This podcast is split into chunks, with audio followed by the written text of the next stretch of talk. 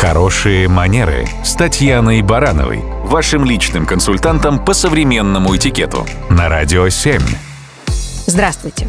Вы, наверное, прекрасно знаете, что сплетни и интриги – дело не слишком этичное. И культурный и воспитанный человек традиционно старается дистанцироваться от такого занятия. Я даже провожу отдельные тренинги в компаниях, где рассказываю, какие лучше темы обсуждать на офисной кухне, если не личную жизнь и слухи о коллегах и начальстве. Но вот недавно узнала об одном исследовании, которое доказывает, что в сплетничестве есть немало пользы. Поделюсь с вами.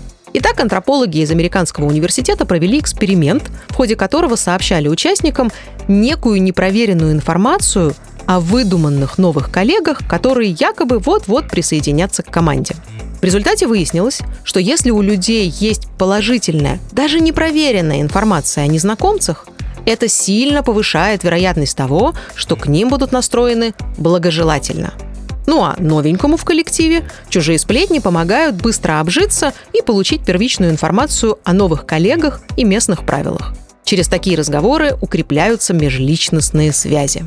К тому же о сплетнях неплохо отзывался и Юваль Ной Харари в своей книге «Сапиенс. Краткая история человечества».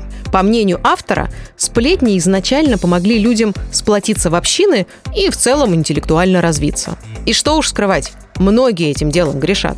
Кто-то чуть больше, кто-то чуть меньше – Опросы показали, что сотрудники больше половины российских компаний обсуждают на работе не только личную жизнь других, но и размер чужой зарплаты, ошибки и неудачи коллег и руководства. Впрочем, как и их карьерные победы и достижения.